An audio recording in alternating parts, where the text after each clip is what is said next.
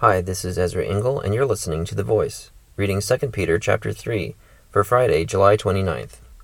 Dear friends, this is now my second letter to you. I have written both of them as reminders to stimulate you to wholesome thinking.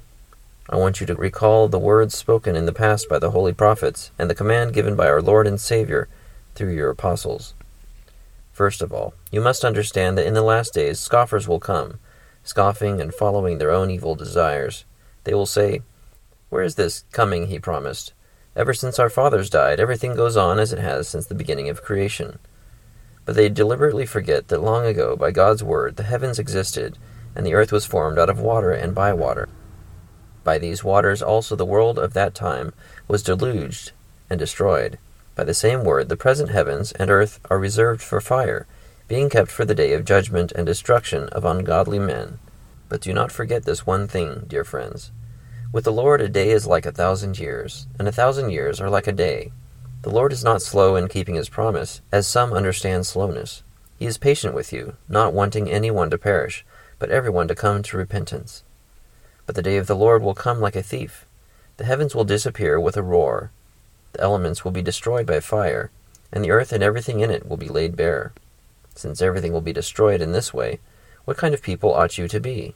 You ought to live holy and godly lives as you look forward to the day of God and speed its coming. That day will bring about the destruction of the heavens by fire, and the elements will melt in the heat. But in keeping with his promise, we are looking forward to a new heaven and a new earth, the home of righteousness. So then, dear friends, since you are looking forward to this, make every effort to be found spotless, blameless, and at peace with him. Bear in mind that our Lord's patience means salvation, just as our dear brother Paul also wrote you with the wisdom that God gave him. He writes the same way in all his letters, speaking in them of these matters.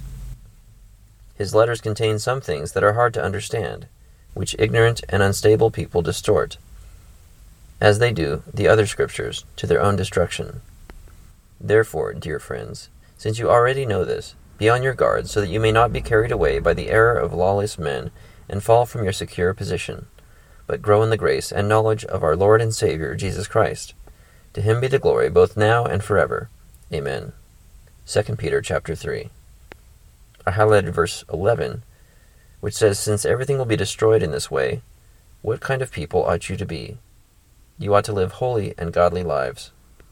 I think that if we live in expectation of Christ's coming back, it changes the way that we conduct our lives. If we lean too heavily on knowing that we're forgiven and that we have freedom, we can be tempted to just do whatever our flesh leads us to doing and dismissing any consequences for sin. We should live with reverent fear, knowing that God is the judge, and we should not test the limits of His forgiveness because He can see our hearts.